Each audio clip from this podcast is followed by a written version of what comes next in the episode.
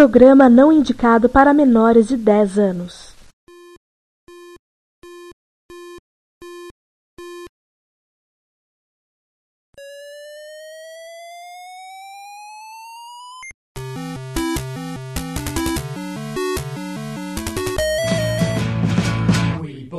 To help with your homework.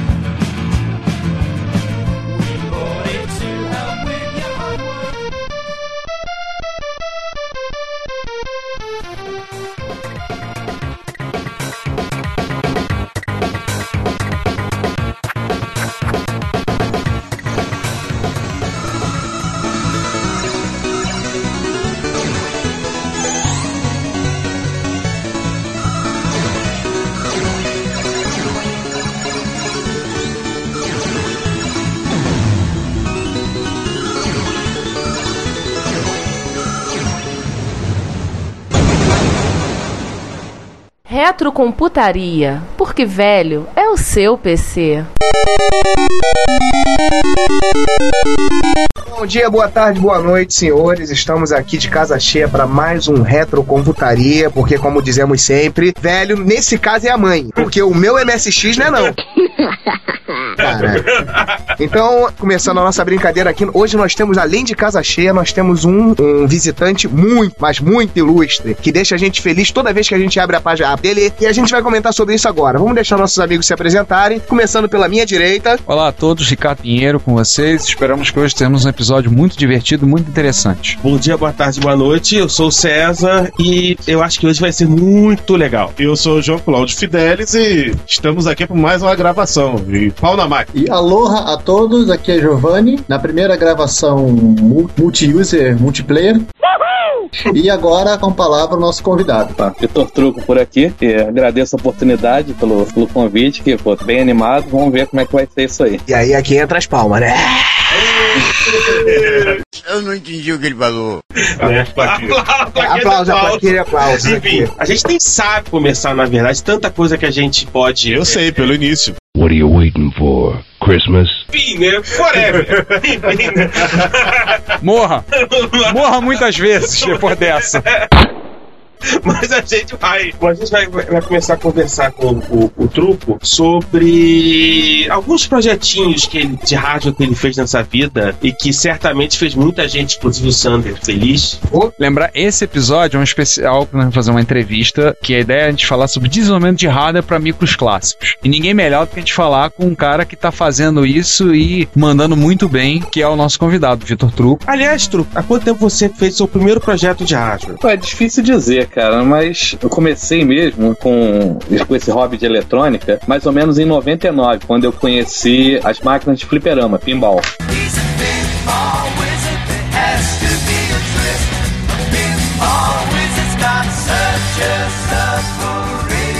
Tipo, que tinham colecionadores de máquina de pinball. Então, naquela época, eu comprei, eu cheguei a comprar umas duas ou três. Um ano seguinte, comprei mais algumas. Hoje eu tenho oito no total. Mas desde essa época, de, ou seja, de 99, 2000 pra cá, que eu venho trabalhando como. Trabalhando não, é um, bem um hobby, né? Um hobby em cima da eletrônica. Então, meu primeiro projeto sério mesmo foi o emulador de cartucho que eu fiz em 2008, mais ou menos. Esse seria o meu primeiro projeto mesmo. Acho que sério, digamos assim, seria o É, emulador de conta, cartucho. conta um pouco desse emulador de cartucho pra gente. Sim. O emulador de cartucho surgiu assim meio por acaso, porque nessa época eu já estava começando a colecionar videogame. Eu devo ter começado em 2007, mais ou menos. E eu sempre gostei de fazer a minha própria manutenção. Então, numa dessas manutenções, pô, eu tava com aquele Atari aberto, instalando uma saída de áudio e vídeo. Eu falando assim, pô, mas cadê meu cartucho? Cadê meu cartucho? Eu não achava o cartucho de teste. Eu falei, pô, bem que eu podia estar instalando num Atari com um jogo na memória. Eu falei, pô, por que não colocar, fazer um cartucho, um multicar? Mas eu falei, pô, mas pra botar um multicar, eu ia ter que escolher lá meia dúzia de jogo. Então, pô, por que não ter todos os jogos? Aí eu tava falando, pô, mas a ROM seria muito grande. Aí eu já tinha começado a estudar um pouco sobre microcontroladores e desenvolvi um projetinho que seria ler a partir de um cartão SD e gravar numa memória RAM que o videogame enxergaria como se fosse o cartucho dele. Aí eu comentei com a minha esposa sobre isso, né? Ela gostou e aí eu comentei, pô, mas fazer isso isso em cada videogame que eu tenho vai ser muito caro, porque o microcontrolador, display, as coisas assim é muito caro. Ela falou, pô, por que você não faz uma caixinha separada, tipo aquele cartucho de MFX, que no caso ela tá se referindo à interface de drive, que tem aquela pinagem em cima e um cabo. Aí foi assim que nasceu a ideia mesmo. Na verdade, ela que deu a ideia do emulador de cartucho, né? Eu só, só executei, digamos assim. Cara, eu vou te dizer, você é um afortunado. Você tem uma esposa que, que acha legal. É, eu posso dizer que eu também sou um afortunado nesse aspecto, porque existe, chegou um MSX novo lá em casa, a primeira reação da Cláudia olhou, que bonitinho. Vem cá, olha assim, vem cá, eu vou ter o meu também. Eu acho que eu preciso ter um MSX. E minha esposa vai comigo, é, tipo, quando eu vou comprar alguma coisa, vou procurar coisinha em feira, em, em bazar, essas coisas assim, ela sempre vai comigo, sempre dá ideia, ela gosta de andar comigo. Então, acho que nesse ponto eu tenho muita sorte mesmo. E ela não reclama também na minha bagunça, né? Apesar de eu ter um, um buraco aqui todo separado pra isso, né? Tipo assim, eu tenho muita sorte mesmo. Sorte semelhante que o Sander tem, né? Sim, claro, claro. Ontem chegou lá em casa pra mim um- o novo integrante da família Panasonic, né? Chegou o FSA1F. É, Aliás, a- faltam quantos? Faltam três. Três fora os, os raros. Tem dois Alô, raríssimos. Panasonic, por favor, faça o Sander feliz. Oh, yeah. Pô, eu ficaria muito feliz. Mande aí, tá, tá no estoque aí, perdido, sem fazer nada. Um, F, Vamos um lá. FSA1 vermelho, pô, raríssimo.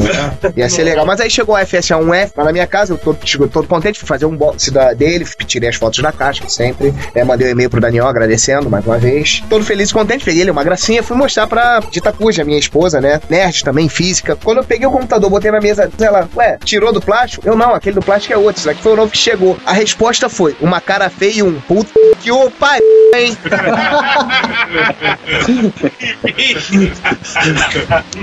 Enfim, eu tenho um escritório separado só pros meus computadores. O problema é que esse escritório do Sander eu- a gente conhece, tá começando a ficar pequeno. É bem pequeno. Eu tenho um estagiário que trabalha com eletrônica, ele é casado. Sempre que ele traz alguma outra coisa nova para leva alguma coisa pra casa dele, parece que a resposta padrão da esposa é: Maurício, seu nerd, mais uma porcaria nessa casa. Já avisei que vai dar merda isso. Mas esse episódio não é sobre mulheres. né? Ele- Continuando nessa brincadeira daí, do, do- do emulador de cartucho, parece que surgiram outros projetos interessantes também. E um deles foi o teu emulador de disquete, cara. Sim, o emulador de disquete também foi meio que por acaso. Fiz o primeiro protótipo do emulador de cartucho num protoboard. Então eu tava começando a desmontar esse protoboard quando eu vi que eu comecei a pensar de novo. Falei, pô, já que a gente tá aqui, pô, tem, tem um display, tem um microprocessador, pô, se eu adicionar mais alguma lógica, eu posso fazer ele se comportar como se fosse um drive. Então foi mais ou menos daí que partiu a ideia. Seria um microcontrolador simulando um drive. Aí comecei a fazer um, um- pouco de estudo sobre isso, aprendi os primeiros os passos, digamos assim, que naquela época eu não conhecia muito sobre a lógica de funcionamento de um drive, né? Aí pesquisa daqui, pesquisa dali. O Luciano Sturaro, ele já conhecia um francês, o Del Nero, e me passou o e-mail dele, a página, o link, as coisas assim. E eu comecei a trocar umas ideias com, com o Del Nero. E acabou que a gente fez um, tipo uma parceriazinha e acabou que ele, ele fez pra mim a parte lógica, a, a interface entre o microcontrolador e, o, e a máquina propriamente dita, que eu tava com uma grande dificuldade nisso. E eu fiz a parte de software e trabalhei um pouco em cima do projeto dele também e a gente fez a gravação, porque nessa época o emulador dele não gravava. Então foi mais ou menos assim também que surgiu o emulador de drive. Foi logo depois também do, do emulador de cartucho, foi tipo uns três meses depois. Eu lembro que foi. Você começou a postar notícia, informação,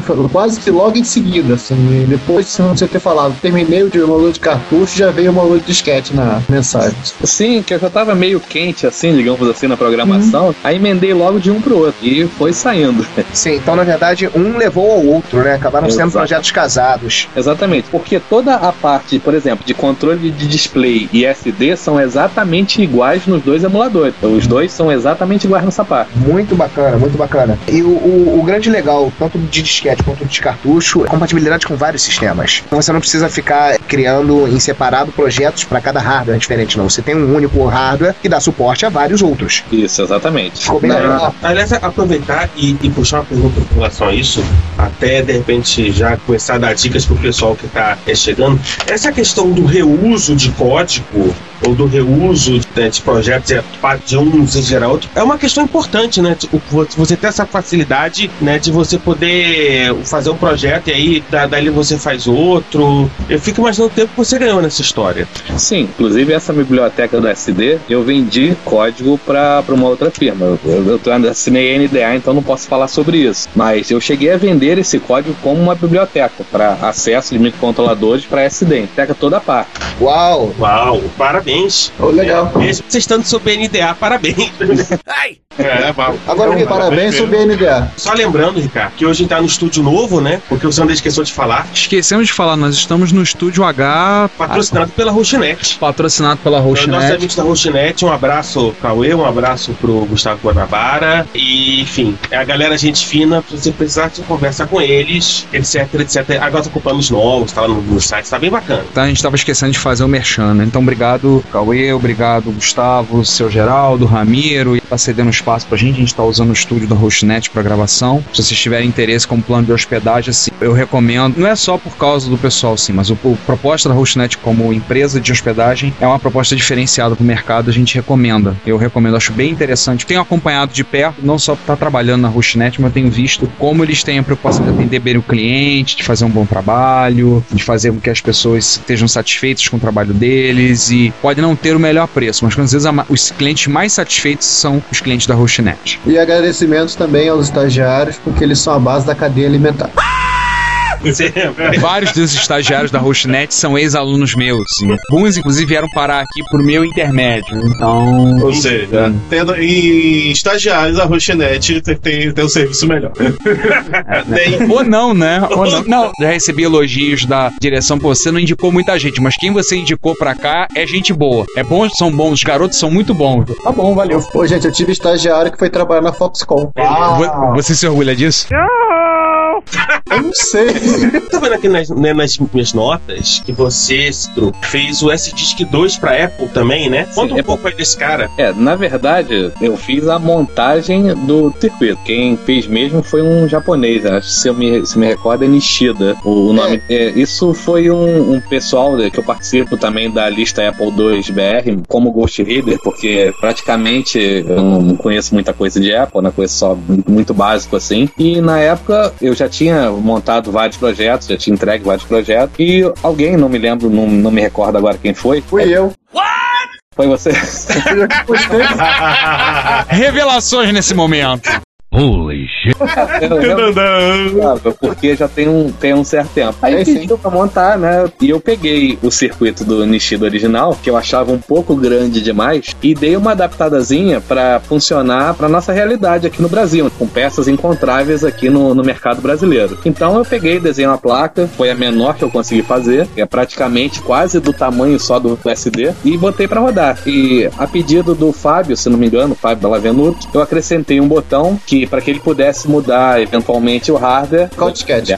e para adicionar a troca de disco, porque a primeira versão, que é a versão original do Nishida, é não troca o disco, é só o primeiro arquivo que tem na raiz do, do cartão. Então eu montei a placa, mas os créditos dessa vez são do Nishida mesmo. Ah, mas você tem crédito sim. Você fez uma adaptação grande no projeto. Exatamente. Ou seja, isso o é realmente na- digno de nota. É. E o pessoal na lista de Apple, acho que o Fábio, inclusive, ele está tá brincando de mexer no, no firmwarezinho, na programação da. É uma PIC, né? Não, é um AVR, que é o concorrente do PIC. É, é, tá, tá mexendo na programação do AVR para justamente adicionar o recurso de fazer um, um cycling Isso, de imagem de disco. Isso. Inclusive, ele chegou a me passar a versão, a versão dele. É, tá bem legal, bem funcional. É, escreve o nome no LCD, você navega com três botões, seleciona a imagem, tá bem legal mesmo. Ele fez um ótimo trabalho de adaptação nisso aí, nesse, nessa parte do firmware. Tá bem legal mesmo. É, a grande vantagem, a grande, talvez o grande efeito desse, desse rádio foi que o, diminuiu o interesse do pessoal na lista de Apple II de comprar a- a- o Drive Disc 2 lá fora e aqui no Mercado Livre, né? É, o problema é que usar disquete hoje em dia é meio complicado. Primeiro porque encontrar disquete já não é tão fácil como É era difícil. Exatamente. Ainda mais E- tem que o quarto. É. Sim, sim. Ainda mais o 5.4. E, e aí você junta isso à dificuldade de armazenar, porque tem toda aquela logística que o lugar CC seco, não pode ser quente, se for muito úmido, mofa, então. E tem a questão também de que a qualidade do disquete caiu vertiginosamente. Sim. Certamente, para alguns dos ouvintes que já estavam na época, pegou assim o final da facilidade de se encontrar disquete. Os verbatins da vida de última geração que, eram péssimos. que era uma coisa comum de você comprar a caixa de 10 disquetes, 4 não funcionarem.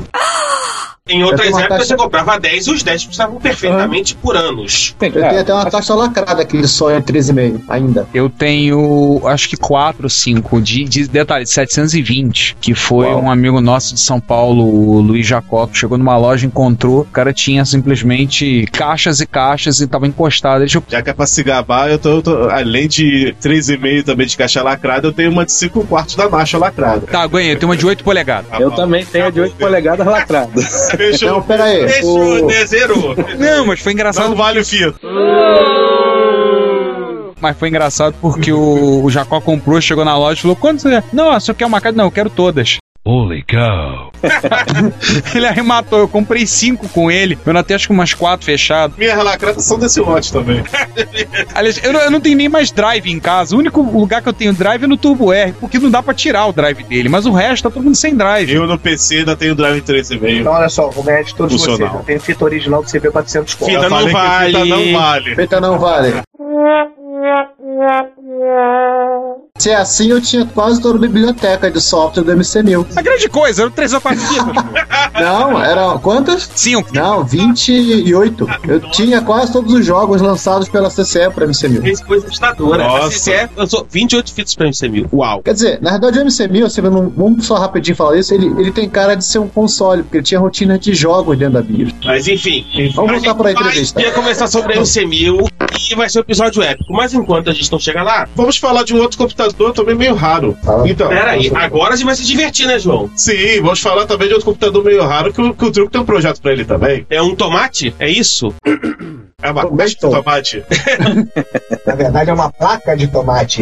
Placa de tomate. É um extrato de tomate logo. Ele fez um Isso. extrato de tomate. Essa aí eu acompanhei também lá na lista do Apple. Teve uma comoção recuperar o- a imagem do TK2000, os programas. E nesse meio tempo tu acaba fazendo uma- um projeto pro TK2000 também. Conte mais sobre isso. E sobre essa comoção toda que teve na lista. É, essa empolgação toda em, em torno do TK2000, eu acho que partiu do Cláudio Moisés, inclusive um, um bom amigo meu, morador aqui perto da minha casa. Ele passou a tentar recuperar todos os jogos de TK2000 que se tinha notícia até então. Então ele começou a pesquisar, correr atrás de fita e digitalizar essas coisas assim. Aí juntou mais um, um punhado de usuários da lista, que eu agora não vou me recordar o nome, e eles foram e juntaram a maior coleção de programas que conseguiram do TK. Foi assim, é um número expressivo isso. Não, não lembro agora qual o número, mas tipo. Sim, foi grande. É, a lista passou de um- umas poucas unidades de programa para várias dezenas hoje. Aí partiu a, toda, tipo, esse burburinho em volta do TK2000. E, coincidentemente, nessa mesma época, ele tinha me perguntado se eu conhecia a interface do TK2000. Eu falei que,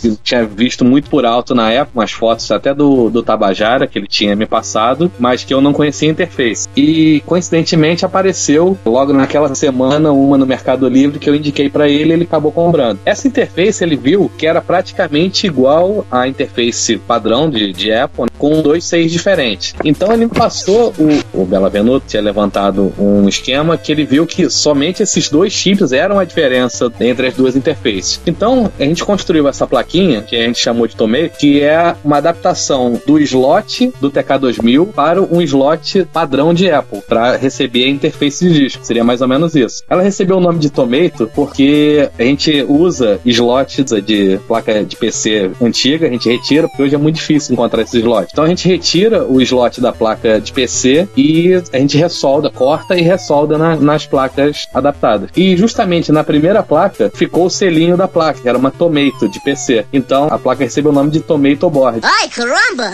Olha só. Interessante, Vitor, que a gente tava na Campus Party agora, campeonato 2012, eu e o Sander fomos. Aliás, lá no Reto Computaria Plus, você ouvinte pode ler o relato que eu fiz em três partes sobre o que a gente viu na Campus. E numa conversa com o pessoal de simuladores, simulador de voo.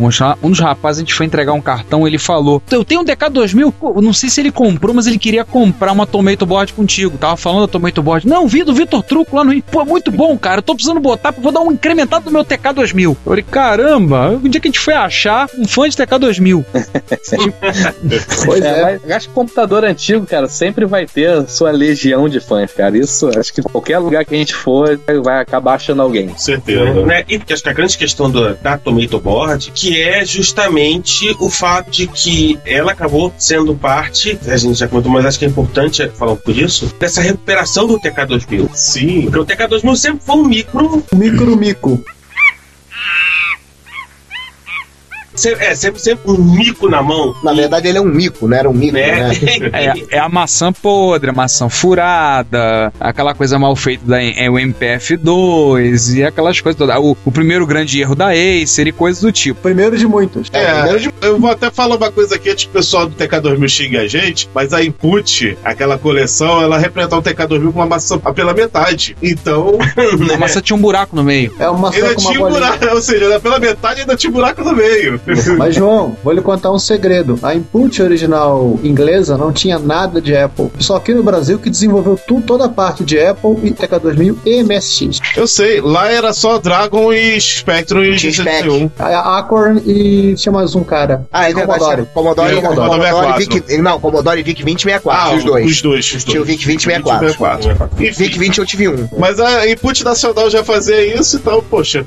né? Enfim. Afinal de contas, é a grande questão, né? Quer dizer, de, de você poder dar uma vida nova a uma máquina com uma adaptação, né, com hardware simples. É, porque a própria interface drive do TK2000, que era uma interface que usava drives de Apple, ela foi raríssima. Ela foi, era da micro digital, mas às vezes, não sei se é porque devia ser, muito caro, ou a, a, a micro digital só fez um lote, não quis mais saber daquilo. Ela é muito difícil de encontrar. Aliás, falar interface de drive, vamos falar de outra interface que você fez, Tru, pra Coco e pra CP400? É, tá fazendo. Tá fazendo ainda? Isso, essa é. Essa, na verdade, tá no estágio bem inicial ainda. E, e que eu não tive muito tempo ainda de olhar ela. Mas partiu de, um- de uma interface de Tandy que eu comprei há um tempo atrás no, no Mercado Livre. Comecei a, a dar uma estudada na interface, aí levantei a pinagem, essas coisas assim, comparei um com o outro e cheguei à conclusão que aquela interface poderia funcionar diretamente no CP400. Era só ligar um no outro. Só que o problema dessa, dessa interface da Tandy é que ela usa componente muito antigo. Então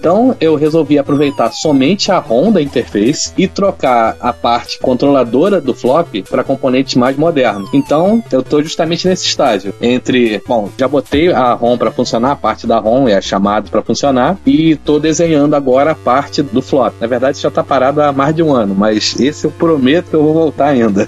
Pô, vai fazer um usuário de CP400 muito feliz. Dois.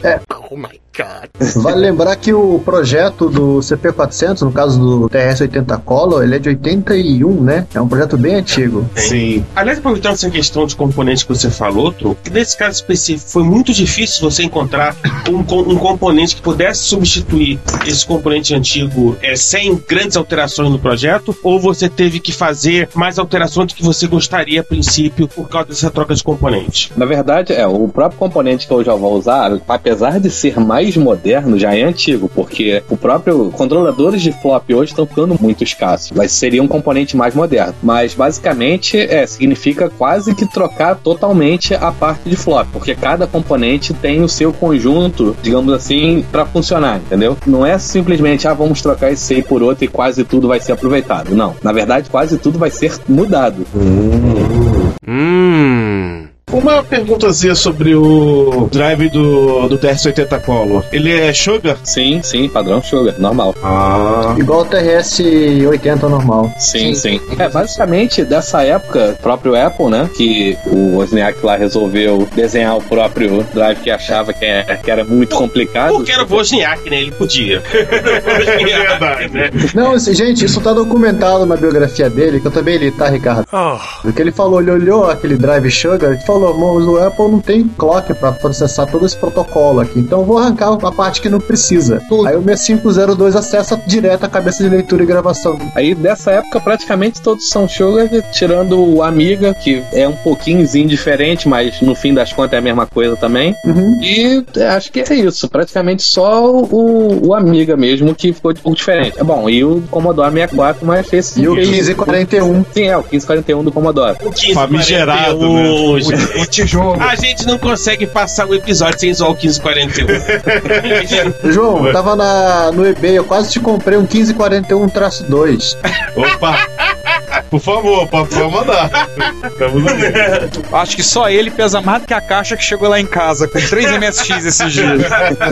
Meu Deus! Pois é, mas assim, agora vamos falar de um rádio que tá começando o projeto. É uma coisa até interessante que também me interessa, porque agora eu vou virar usuário de, de Spectrum. A Divi IDE. Você pode falar um pouquinho dela? A DVD, ela já ela foi feita já há algum tempo. Deve estar fazendo hoje aí, chutando uns 10 anos, mais 10 anos. Só que ela nunca foi compatível com o TK. Eu, inclusive, eu tenho todas as versões de DVD, todas foram testadas no TK na época e nenhuma delas funcionou, nenhuma versão. Aí de um tempo pra cá, a gente conheceu um. Eu, eu e usuários lá da lista de, de TK, conhecemos um, um tcheco. Eu já conheci o trabalho dele, na verdade, há algum tempo. A gente começou a trocar e-mail com ele para a possibilidade de fazer essa DVD funcionar no, nos TKs nacionais. Então a gente fez uma doação para ele de um TK para que ele pudesse lá dar uma olhada no hardware e ver com- quais seriam as diferenças para botar para funcionar. E acabou que a conclusão que ele chegou que era muito simples de adaptar. Botar simplesmente era levantar uma trilha, um pino e colocar um resistor, um sinal. E foi assim, ele me passou a, a mudança, eu testei no mesmo dia, utilizei na mesma página, também no mesmo dia. Então a partir daí o pessoal, pô, agora que o pessoal se animou, foi mais ou menos o que aconteceu com o TK2000. Todo mundo se animou assim de repente e resolvemos fazer um, um pequeno lote dessa interface, né? Que inclusive está em produção agora. Então a qualquer momento eu devo receber aí a- as placas para entregar. Maravilha, uma delas é minha, tá? Você não tem Spectrum? Não, mas com essa DVD eu vou querer ter um. Ah, sim. Ou como as pessoas choram nesse podcast, hein? é uma festa. Aham. As pessoas choram. Ô, raça chorona. né? A gente pede mais que filho de cego. Nossa, né? É, é loucura, gente. Só tem gente chorona e se jogando na área pra ver se os marcar pênalti. É loucura, né? Enfim, só você falou com relação à questão da, da comunidade se animar com o projeto. Você acha que no final das contas existe uma demanda para determinados tipos de projetos em determinadas comunidades de micros que não tiveram talvez tanta coisa assim na época que eles estavam em produção comercial? Porque, por exemplo, pensando mais no caso do, do TK2000, a questão do drive, que era um negócio caríssimo. É, eu acho que sempre vai ter. Por exemplo, hoje o pessoal não quer ficar esperando 10 minutos para carregar uma fita cassete. Todo mundo quer, ah, no emulador eu chego ali, ligo e dois segundos o jogo tá ali. Então acho que sempre vai ter demanda para esse tipo de equipamento. Por exemplo, leitor de cartão SD, CF, IDE, coisas que facilitem a vida do usuário para carregar principalmente. Que hoje, pelo que eu vejo, ninguém mais quer usar disquete também, por causa da dificuldade que é, como a gente comentou, de armazenar, tamanho, espaço, a dificuldade de encontrar disquete. Então, acho que sempre vai ter demanda para esse tipo de projeto. Talvez não tanto assim, hardware mirabolante, mas acho que especificamente para carregamento sempre vai ter espaço. E já vamos aproveitar e mudar um tantinho só o foco de projetos para moldes. Tipo, para quem tiver, certamente vai ter a curiosidade de visitar o, o victortruco.com, vai ver que tem muita modificação de hardware. Você documenta. Um monte. Né, muito molde. Tem coisas como botão de pausa Atari 2600. É isso.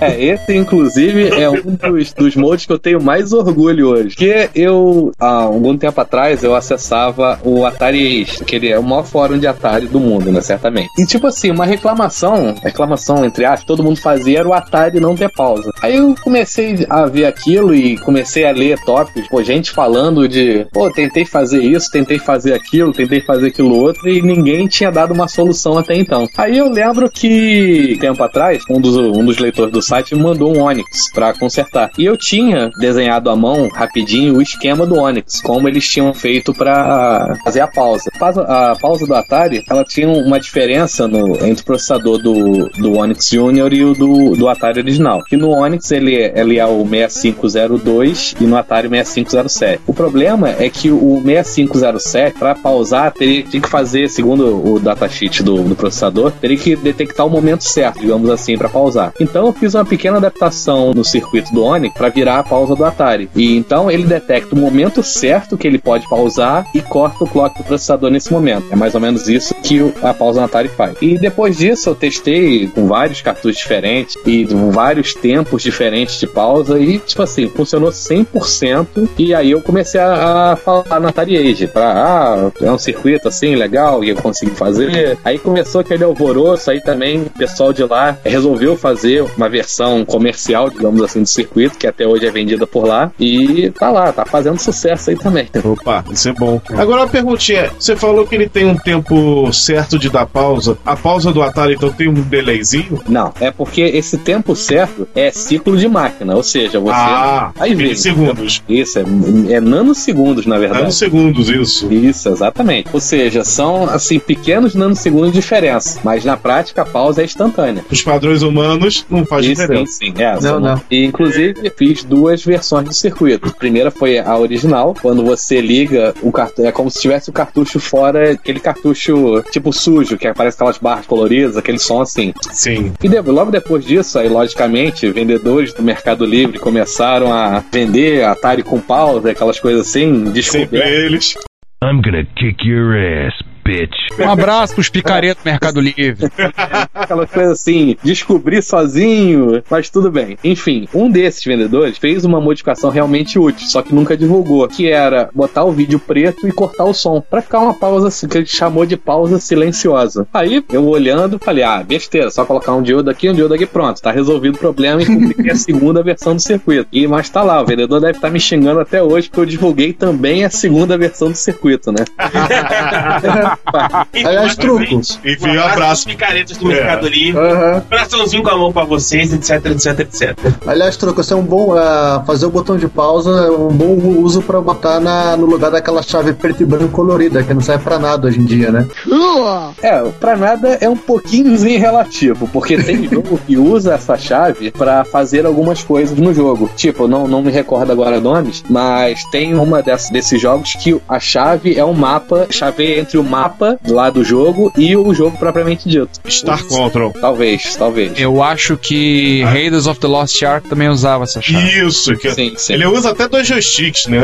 É, é o jogo é complexo pra caramba. Eu só consegui chegar na fase 6, eram 13. Oi. É, eu lembro, não, o, é, o Caçador da Arca Perdida ele é grande, mas grande mesmo parece que era o cru do Atari, que era quase sem fase. Ah, sim, grande no sentido repetitivo. Eu lembro que na época tinha uma. Quer dizer, dentro do dos classificados do Jornal Globo, nem era uma sessão propriamente dita, havia uma sessão de games. Sim, eu me lembro. 84. E os caras ficaram mais de um mês, porque só passaram no domingo as sessões, ficaram mais de um mês clicando como passar nas fases do cru. Eu lembro, acho que eu ainda tenho esse recorte guardado. Era, do, era, o vídeo, era o videoguia do Master Elite. Exatamente. Tinha todos, saiu até 86. Se procurar lá em casa, eu acho que eu trouxe elas na Tanto é mudança. que até hoje, se o Master List aparece na televisão, meu pai fala, e lá o cara do, do recorte do Atari. Até hoje meu pai fa- fala sobre o Master List sobre isso. Essa era a minha principal motivação para ler o Globo no domingo nos anos 80.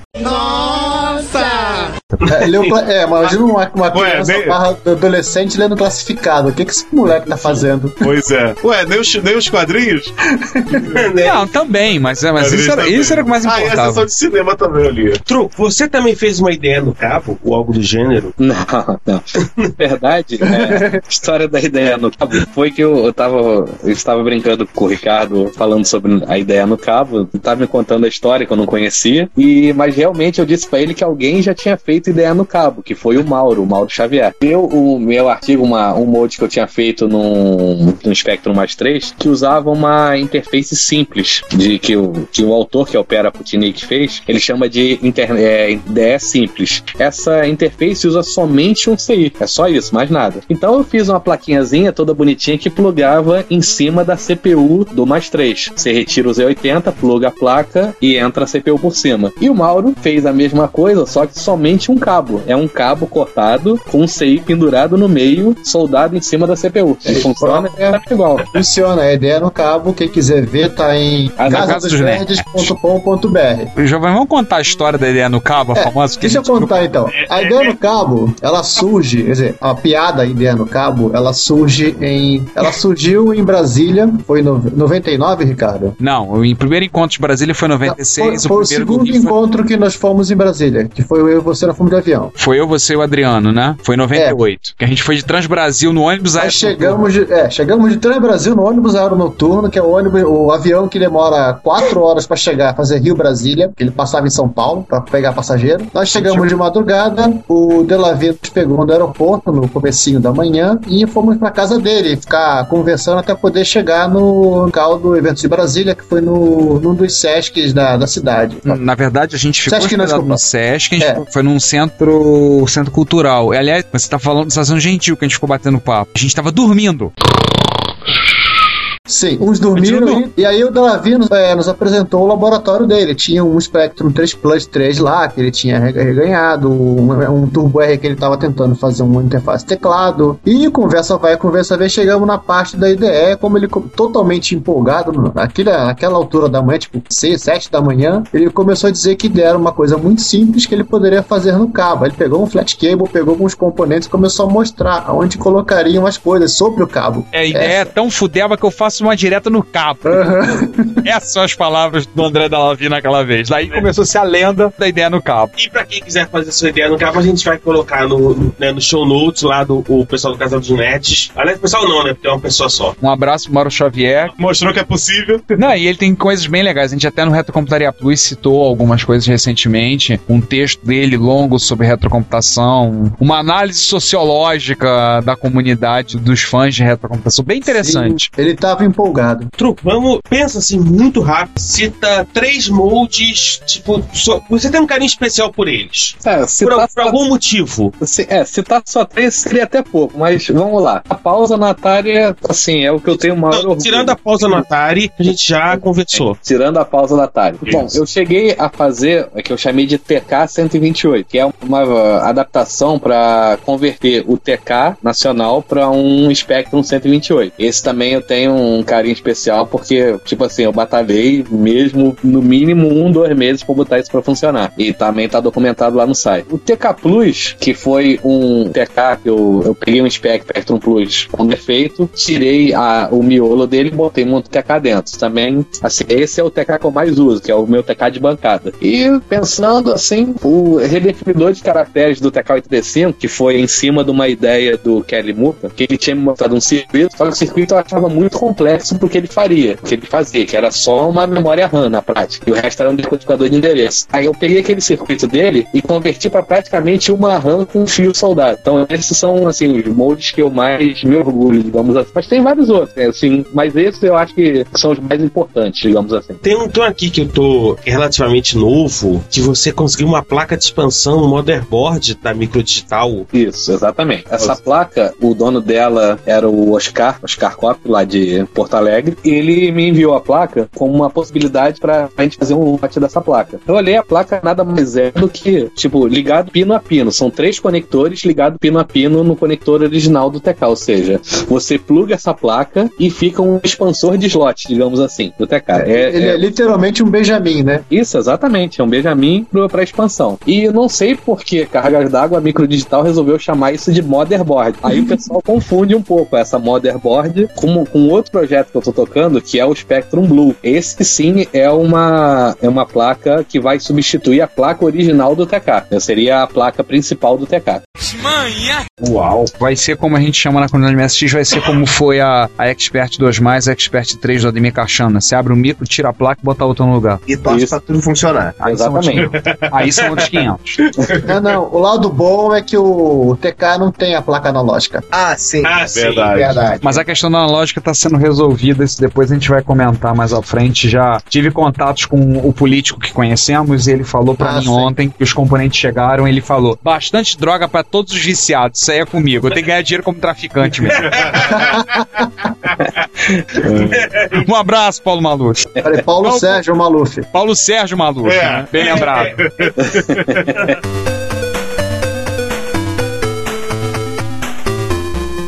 Olá, eu sou o Renato Giovanni e você está ouvindo Retrocomputaria. Porque velho, eu não sou velho não, velho é o seu PC.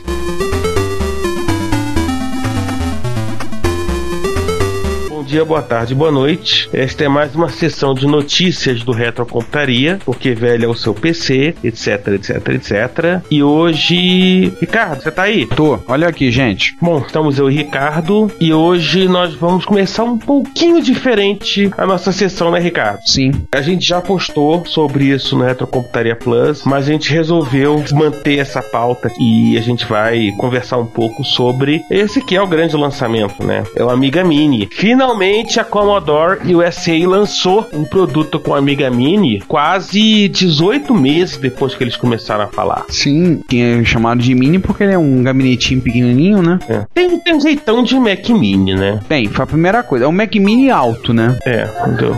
É, relembrando, 16 GB de memória, uma Nvidia GT 430 com GB, saída HDMI e tal, etc. Um Core 7 2700K de 3,5 GHz. Nossa. Blu-ray, Wi-Fi, HD de 1TB e o Commodore OS Vision, que é a distribuição Linux deles. Detalhe, o HD pode ser trocado a escolha do usuário por um SSD de 300 ou de 600 GB. É, não é uma máquina barata, mas vou dizer uma coisa bem honesta, né, que, eu, que eu reservei, não coloquei de propósito na notícia no Plus. Não sei, eu não gostei.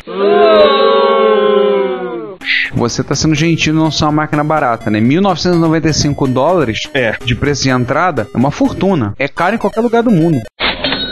Hoje em dia, o cabelo é caro. E eu não gostei, por que que eu não gostei? Eu acho que ao contrário do que aconteceu no C64X, que a Commodore USA acertou quando evocou essa presença do Commodore 64 e colocou num, essa carcaça num, num micro moderno, eu não vejo amigo nesse amiga. É, como eu disse, é um Mac Mini mais alto com o logo de Amiga escrito Commodore. Hum, grande coisa. Eu posso pegar meu celular, colar um adesivo MSX nele e pronto, dizer que meu celular é MSX. É a mesma coisa. Eu continuo esperando o Commodore USA lançar uma Amiga, algo que evoque realmente o espírito do hardware, né? Enfim, não gostei. A versão mais barata dele, que é o Vic Mini, também é o mesmo estilo. Mesma coisa, só mudaram a frente, tiraram o Amiga da frente, colocaram nada, botaram um logo em cima, alguma opção de gabinete preto.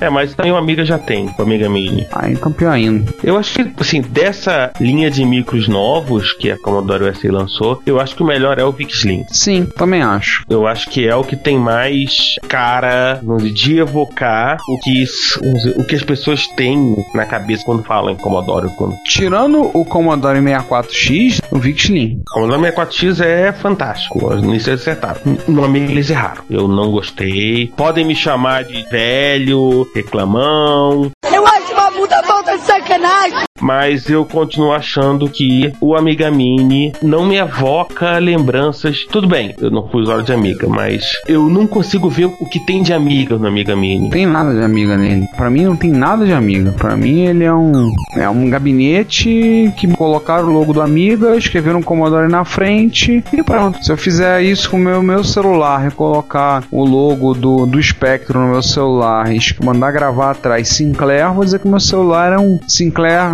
ZX Spectrum na nova geração. Eu, mais uma vez, eu vou ser repetitivo. Eu espero que Commodore lance uma amiga que possa carregar o nome amiga. Alguma coisa que mereça o título, né? E aí eu não tô nem discutindo o fato que não vem com Aros, com MorphOS também, eu não estou chegando nesse ponto. Embora eu acho que a Commodore USA devia pelo menos dar a opção, tipo, ó, você pode baixar que a gente garante que funciona. Não. Mas, enfim, ter, ter vocação de, de, de rádio. Enfim, vida que segue. E agora vamos começar de notícias propriamente ditas. Continuando na nossa interminável série de 2012 das efemérides. Como tem aniversário marcante em 2012, hein? Nós falamos vários no episódio passado e agora nós temos mais um tantão pra falar, né?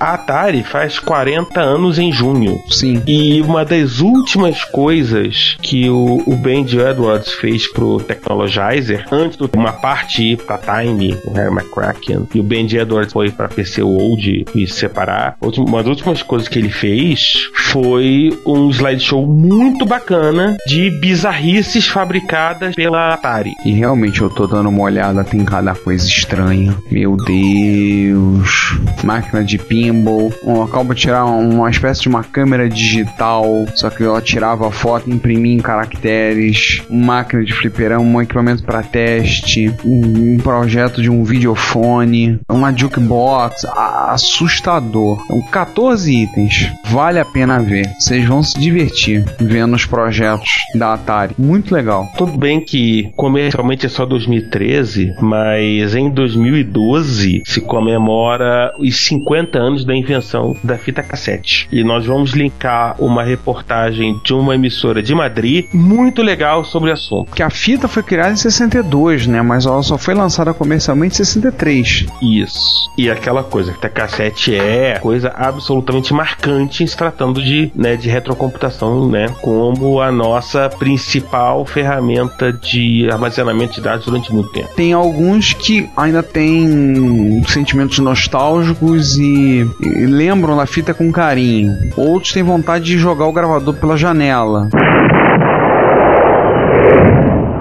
Não dá pra passar em column de usar o micro com um gravador de fita cassete. Não dá pra passar. É, Eu tô no segundo grupo, avisando a todos de antemão. Eu estou no segundo grupo, aquele que gostaria muito de arremessar o gravador pela janela. Mas amando ou odiando, não dá pra esquecer a fita cassete quando a gente fala de retrocomputação. Ela existem plataformas que até hoje usam o meio de armazenamento principal a fita cassete. É claro que existem tecnologias, o pessoal tá usando agora tocadores de MP3 e usando outros micros para poder carregar mais rápido, tudo. Mas existem plataformas que foi praticamente o único meio de armazenamento, o único usado. O nosso terceiro item é um pouquinho mais velho, né, Ricardo? Pois é, 10 anos mais velho. 60 anos do disco rígido. Oh, 60 anos do HD. Nossa. E tem um vídeo no, no link que a gente colocou. Tem um videozinho sobre o assunto que é interessantíssimo. Lá na UFRJ, no Núcleo de Computação Eletrônica, tinha exposição um HD que era talvez um móvel do tamanho de um gabinete de PC, um gabinete de torre média. E se eu me lembro bem, ele tinha a capacidade de 10 ou 15 mega. E era aquele móvel grande com rodinhas. E aí há várias histórias de pessoal que descobriu que passando certos comandos para as controladoras fazia os HDs se mexer, e então faziam literalmente corrida de HD dentro do CPD, o que nós chamamos hoje de data center, naquela época era CPD. Então faziam as corridas de HD. né? Hoje em dia o HD é uma coisa muito mais próxima do nosso dia a dia, até mesmo para retrocomputação, né? O HD hoje em dia está muito mais próximo, mas mesmo assim, na época é interessante o vídeo, eu vi um pouquinho do vídeo, depois eu vou ver ele todo, os tamanhinhos dos tamanho do disquinho e o peso de ter um negócio daquele. É, dá medo. E o quarto da nossa lista, a gente já comentou, mas acho que vale a pena. O pessoal da Imagine, inglesa, Imagine Publishing, lançou um livro. São dois, na verdade, é o mesmo livro. O Z6 Spectrum Book e o Commodore 64 Book. Já que as duas plataformas fazem 30 anos esse ano, tipo, um livro só, com duas capas diferentes, comentando dos dois. Ah, legal, hein? 10 libras não tá caro. Não. Fica, fica a dica, né? Pros fãs de ambas plataformas. Pra te sugerir o João, né, que é muito fã do Spectrum.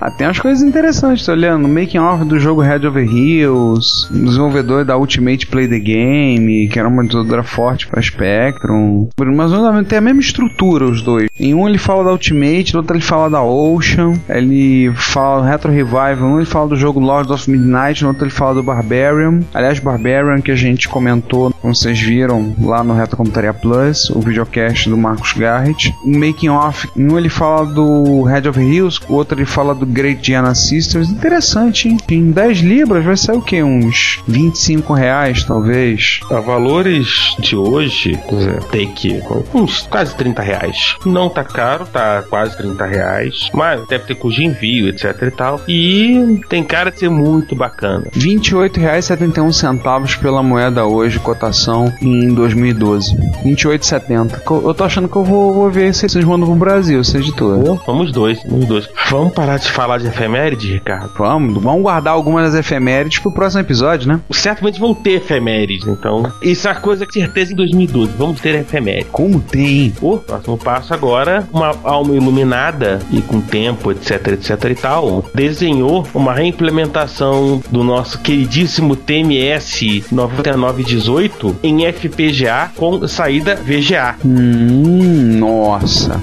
Pra quem não sabe, o TMS 9918, 9928, 9929 eram chips de vídeo e o 18, o 28 foi usado no MSX, MSX1. Então, esse sujeito Matthew é um americano, ele inclusive testou, é compatível em termos de pinagem e sim, ele testou no MSX e sim, funcionou. É, não, e tanto funcionou que o pessoal da na tmsx.org, ao dar a notícia, eles deram pulos de alegria. Tá 98 dólares a pré-venda. Sem contar uma coisa, essa notícia hum, interessante que a notícia não foi só falada no msx.org, foi parar no Slashdot. Foi. Que aliás, a gente tirou esse link do Slashdot propositalmente. Sim. Assim, porque não é uma coisa que interessa apenas a quem tem MSX. Pra quem tem Coleco, certamente vai adorar a ideia. Quem tem TI-99 né? Também vai adorar a ideia. E quem mais tiver TMS nessa vida. Com certeza. Muito interessante. Eu tô com dois MSX1 perdidos aqui em casa. É pra se pensar. E, e pelo que eu tô entendendo, você simplesmente tira o TMS e coloca o, a plaquinha. Sim, sim. Enfim, se você gostou da ideia, dá uma olhada no nosso link, faz lá a pré-venda, 98 dólares, né? Certamente não é barato, mas é aquela coisa. Você tá dando a financiar a sua placa, então ajude o robista eu tô dando uma olhada no site, o César. No momento que a gente tá gravando, ele dizendo que as placas ele mandou fazer já chegaram e tá faltando alguns componentes e vai começar a montagem. O que significa que provavelmente, enquanto vocês estiverem ouvindo, a chance do pessoal que tá participando das primeiras rodadas já ter recebido ou estar em processo de recebimento é bem razoável. Sim. Mas não só de FPGA vive nosso giro de notícias, mas tem o Midbox Acidity, o mais poderoso sintetizador SID do mundo. Oito SIDs? Eu tô olhando agora, dá uma olhada na notícia. Se ela tem oito CIDs na placa. Oito CIDs. Márcio Lima, oito CIDs, bicho. Márcio vai ficar doido não ver isso. Oito CIDs, 32 moduladores ativos e 128 moduladores passivos, 256 controles CID, 44. Que lembra a tradução do NOB? NOB é uma espécie de interruptor, mas é um potenciômetro. NOB é fechadura. 240 botões e 760 LED. Pra quem quiser, tem um vídeo no YouTube demonstrando o funcionamento, hein? Tipo de coisa que vale a pena prestar muita atenção, mesmo que você não tenha Commodore, mas muitas vezes você tiver interesse em, em chiptune e, e etc e tal, vale a pena. Próxima parada, continuando em Commodore, Argentina, onde o El Piloto, prolífico usuário argentino de Amiga e Commodore 64, mostrou como ele colocou um SD to IEC num Commodore SX64. Hum. Ah, muitas fotos, ficou bem legal de passagem. Ficou discreto, né? Ficou discretíssimo. Ele aproveitou a tampa do drive, né? É, aproveitou a tampa ali de um. Se eu tenho de um 1541, algum do gênero. Sim. Não, não vamos trollar o 1541 hoje. João, pode ficar tranquilo. Hoje a gente não vai trollar o 1541, não, tá? Oh, yeah. certamente alguém vai reclamar nos comentários, quer ver? Mas ficou bem legal, trabalho muito bem feito, é, discreto. E se não tem ali uma meia dúzia de interruptores e uns dois ou três LEDs a mais, ninguém notaria. É, é verdade. E óbvio, se você fechar o SX64, você não vai nem notar a existência. Você não vai nem perceber. Não, saindo de Commodore 64, dando um pulinho rápido em MSX. A Sunrise não é aquela avó do funk, mas ela tá maluca. Sunrise tá aí preparando um mega cartucho com seis jogos. Eu tava olhando e os jogos são o Mumble 2, Akin, Vectron, Blade Lord. Estão querendo botar o Black Cycle, talvez o Magna ou o Arc. A ideia é um cartucho de 32 megabits. Você vai poder você vai online através do site da Sunrise. O preço não tá certo. E realmente o comentário do Konamito no blog concordo. Só pelo Mumble 2 já vale. Eu vou ter que ver isso aí. Isso vale a pena. Então, acho que provavelmente é bom ficar aliado no, no site da Sunrise, que é bem capaz de, quando vocês estiverem ouvindo isso, já está disponível lá. Falando nisso, tô dando uma olhada no site da Sunrise agora, dizer que eles conti- continuam sem fazer um site direito, né? O site continua feio e esquisito. Mas tem umas coisas. Tem a impressão de que é quase uma lenda. É tipo, o dia que a Sunrise fizer um site decente, vai ser tipo uma trombeta do apocalipse, né? Mas, pô, tem umas coisas interessantes de aplicação que eles estão vendendo, softwares que estão vendendo em cartucho. Lá, algumas coisas até a um precinho interessante. Tem jogos que eles vendem pra download, algumas coisas que você paga, pega por download. Coisa pra se dar uma olhadinha com calma. Interessante, dá uma, uma olhada. Inclusive no site tem, pra quem tiver curiosidade, as Sunrise Magazines pra baixar. Eu tenho algumas, não da Sunrise Magazine, eu tenho algumas da Sunrise Picture Disc. São três revistas em disquete. Essa era uma delas. Infelizmente, acho que tá em holandês, mas era bem interessante. Eles não colocaram as Picture Disc no site ainda. Só essa Sunrise Special e essa Sunrise é, Magazine. Ou seja, lá vou eu. Mais coisa pra baixar, que chateação. Ai, ai, né? Enfim, vamos continuar em MSX. Vamos. Né? O Retro Canada tá fazendo o MSX Commander. Pra alegria do Giovanni. Pra alegria do Giovanni. Pra quem não sabe, o MSX Commander é um clone do Midnight Commander, que por sua vez é um clone do Norton Commander. E o Midnight Commander é um file manager, um gerenciador de arquivos, que muitos usuários de Linux amam, outros odeiam. Alguns preferem a cara do X3 Gold, eu sou um desses, mas a gente não tem como não reconhecer. Bom, eu sempre fui Norton Commander eu sempre fui Midnight Commander, então eu sempre me dei melhor com o estilo do, Norton Commander de, né, de você ter duas, digamos assim, duas metades. Aí você trabalha, fica mais fácil trabalhar com dois diretórios ao mesmo tempo, copiar de um lugar pro outro, etc, etc. Peraí.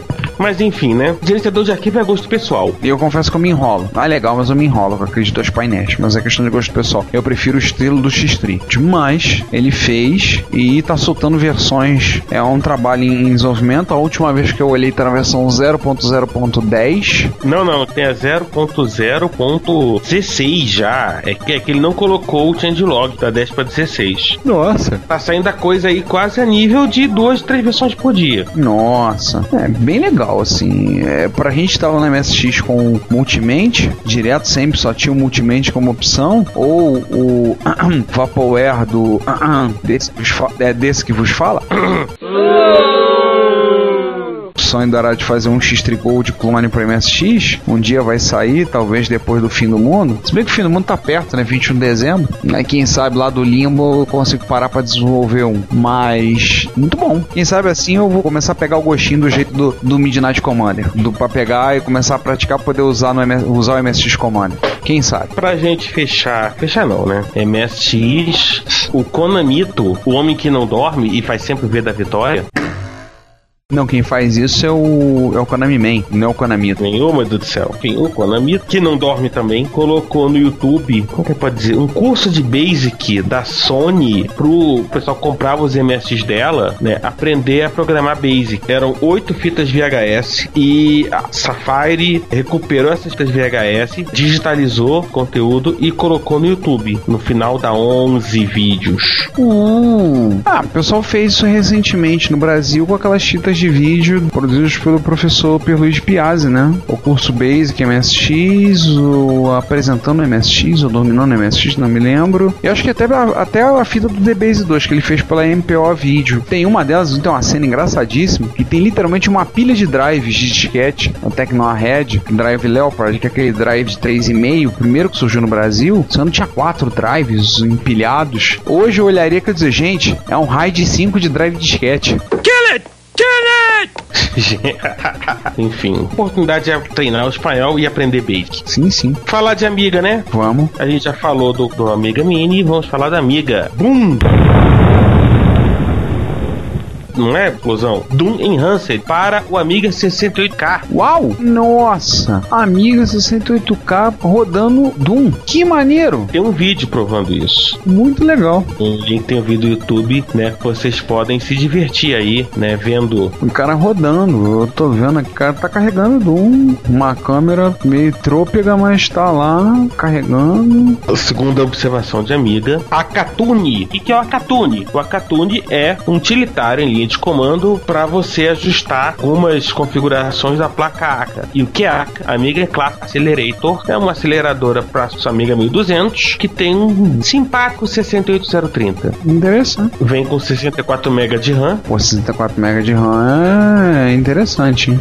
No caso, particularmente a 1231, que é a, a mais nova, entendeu? Tem um RTC, mas tem que comprar bateria. E o 6830 que tem o MMU. Hum, Eles aproveitaram, ajustaram algumas coisas com relação à, à tolerância da placa a fontes esquisitas, etc, etc, etc. Hum, 180 euros, mas dá um gás, sua amiga 1200. mas esse aqui não é pra Amiga clássico, pra 500, 600? O 1231 é para o 1200. Ah, tá. Eu não lembro se tem a Catune para outros. Ou, outro, enfim, né? Mas de qualquer maneira, pra rapaziada aí com 1200 que não quer pular pra um PowerPC por algum motivo, seja por compatibilidade ou seja por simplesmente pra ser hipster, e não tá caro, no final das contas, né? Uns 80 euros. E o que eu acho que é o mais legal, que é o, o beta do Timberwolf. E o que é o Timberwolf? Cara, eu tava olhando aqui. Timberwolf é um, um clone baseado no código. É um porte do Firefox pro Amiga OS. Exatamente isso. A gente tá chocado.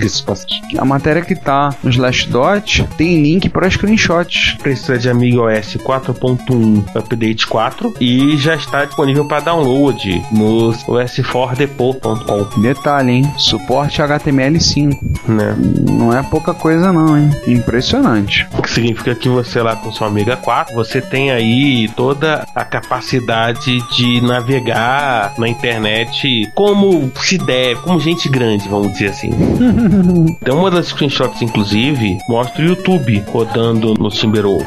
Nossa, suporte HTML5 também. E o WebM, o, o YouTube vai notar que não tem flash, vai, vai mandar em WebM ou em, enfim, algo que você consiga tocar. Cara, muito impressionante. Eu tô bem impressionado. Muito legal, vamos lá. Antes da gente terminar, uma curiosidade a gente vai comentar porque é, é um trabalho bem feito, outro trabalho bem feito. A gente gosta de trabalhos bem feitos aqui no Retrocomputaria, então, Sim. que é a história bacanérrima do Tom Nard, que ele pegou um TRS-80 modelo 100 e fez com que o TRS-80 se comunicasse com o computador dele. Não tem nenhuma novidade, não tem nada que não tenha sido feito anteriormente, mas ele foi bem didático, né? Inclusive na parte mais crucial, que é o cabo né, do no modem. Inclusive a matéria traz um link para o site do Clube 100, o Model 100 Users Group, que eles dizem. Usuários de computadores portáteis de, desde 1983.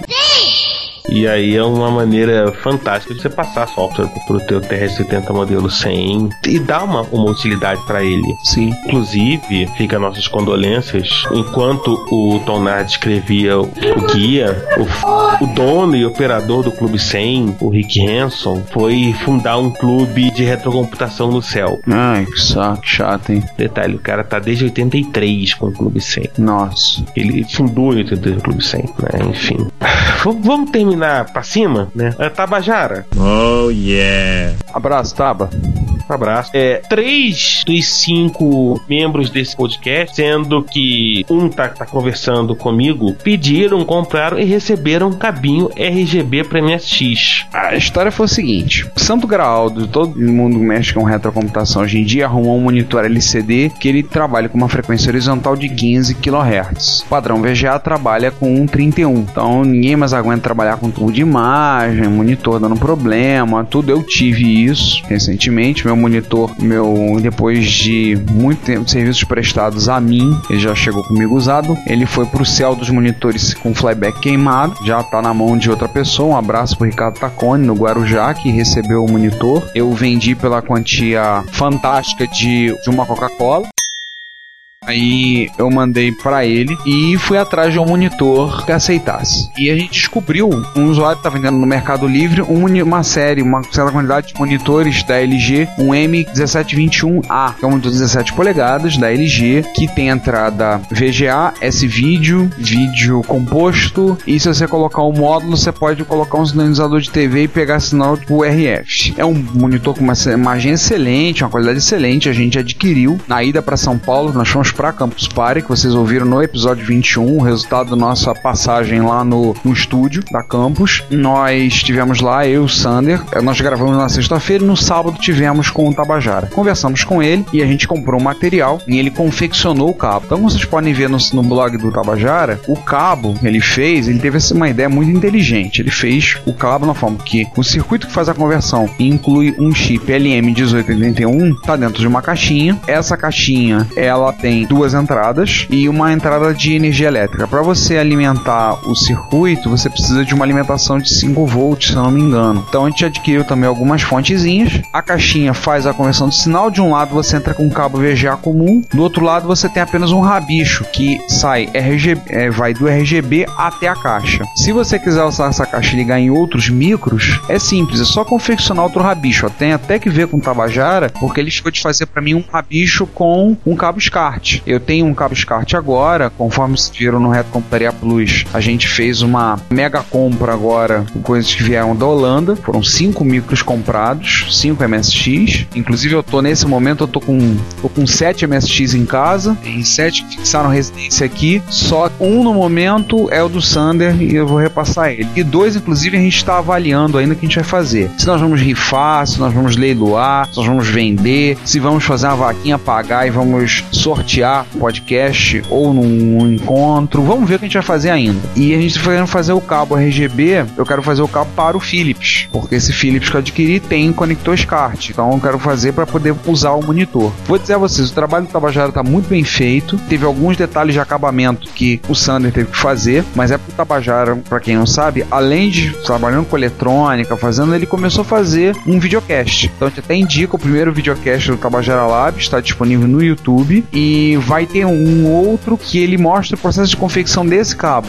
Inclusive eu filmei, montamos a câmera no tripé, a gente filmou o cabo, ele foi explicando lá, não tá tudo, mas foi bem detalhado o processo. Aliás, eu me enganei, o LM81 puxa 12 volts, não puxa 5. E dessa forma você não precisa modificar o micro. Não, você tinha que modificar o micro dentro para poder puxar o 12 volts direto do conector RGB. Da maneira como ele fez, você conecta externamente, não precisa mexer no computador, que é uma maravilha. Então dessa forma você faz, você pode ligar com prática qualquer micro, que nesse sítio do LM1881. O Alexandre Pereira, o Pac-Man, anunciou há pouco tempo agora na lista de MSX, ele está fazendo um cabo desse, só que o cabo dele é um pouco diferente, que tem alguns interruptores o qual você pode usar para testar e chavear alguns pontos para você ver o que está fazendo, como é que está sendo, porque existem micros, por exemplo, que basta você só fazer a conversão de pinos. O Vitor Truco, que é o nosso entrevistado no episódio 22 que vocês estão ouvindo, o Truco, se eu não me engano, com o Spectrum ele fez só conversão de pinagem, mas tem alguns micros que ele teve que fazer o cabo, teve que fazer o circuito e colocar o LM1881 para fazer a separação de sincronismo. Então, não sei, depende. Recomendamos que vocês visitem o site do Vitor Truco. Aliás, se vocês estão ouvindo o nosso podcast, esse episódio 22, vocês com certeza já foram no site do Vitor Truco, dá uma olhadinha lá, tem lá uma sequência, ele fala sobre isso. E um parênteses, tem um outro monitor que é um monitor da Samsung, que é o Samsung Sync Master 510N E o 710N, que é o semelhante de 17 polegadas, que também funciona dessa forma. O LG você até encontra usado com uma certa dificuldade. Ele era muito popular em 2008, 2009. Eu não consegui adquirir na época, não tinha dinheiro. Mas se você quiser o, o, o Samsung 510 710N é um pouquinho mais antigo, também tem. E vou dizer de experiência própria, funciona. Tem um 710N na família, tem uns 5 anos. Pertenceu ao meu pai. Depois eu usei esse monitor.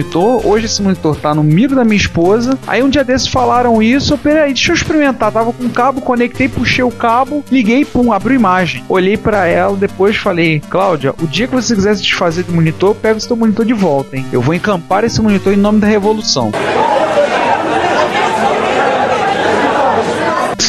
Ela não entendeu bem, depois expliquei. Mas tá em uso, ela tá usando, o monitor funciona direitinho. E o 510N você encontra à venda em sites classificados. Eu encontrei no Que Barato, no Bom Preço, encontrei alguns à venda, usados, mas funcionando. Tem outros relatos, acho que o 910T também aceita, com 19 polegadas, mas aí é aquela coisa, tem que pegar e ir testando. Eu me comprometo a levar o meu cabo, pegar agora o meu Sanyo, que é o MSX2, que é o meu micro de evento, que é fácil de levar, me comprometo a ir lá pro trabalho, que a gente tem uma floresta de monitores LG lá, e vou catar alguns que são diferentes e vou testar.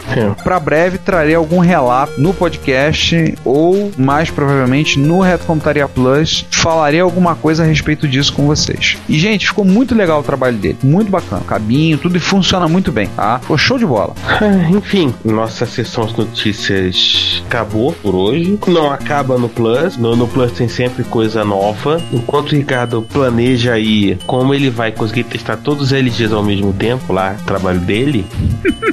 Eu fico por aqui e espero que vocês estejam gostando do episódio 22, foi bem legal. E a gente volta na próxima parte com e-mail, comentário e no 23 com mais notícias. Com certeza. Galera, aquele abraço, fui. Pessoal, até mais, muito obrigado e nós voltamos na próxima parte. Até, tchau.